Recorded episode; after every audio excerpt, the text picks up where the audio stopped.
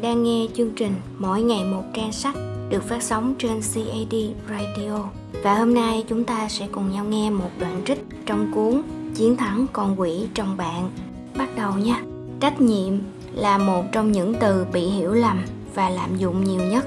Trước hết, con người phải có trách nhiệm với chính bản thân mình mỗi người đều nợ bản thân mình trách nhiệm về việc tìm ra phương thức để sống một cuộc sống đầy đủ và hạnh phúc. Ngoài điều đó ra, nếu một người có thời gian và năng lượng dư thừa khi thực hiện những ước muốn của chính mình, người đó có thể nhận lấy trách nhiệm, giúp đỡ những người khác nữa. Vậy thì ở cái đoạn ngắn này á, tôi nghĩ rằng các bạn sẽ tự nhiên, sực nhớ lại là hình như mình quên mất mình phải đi tìm cái gì đó cho cuộc đời của mình, đúng không? Vậy thì ngay bây giờ chúng ta hãy tìm cách để chúng ta có một cuộc sống đầy đủ và trọn vẹn hơn.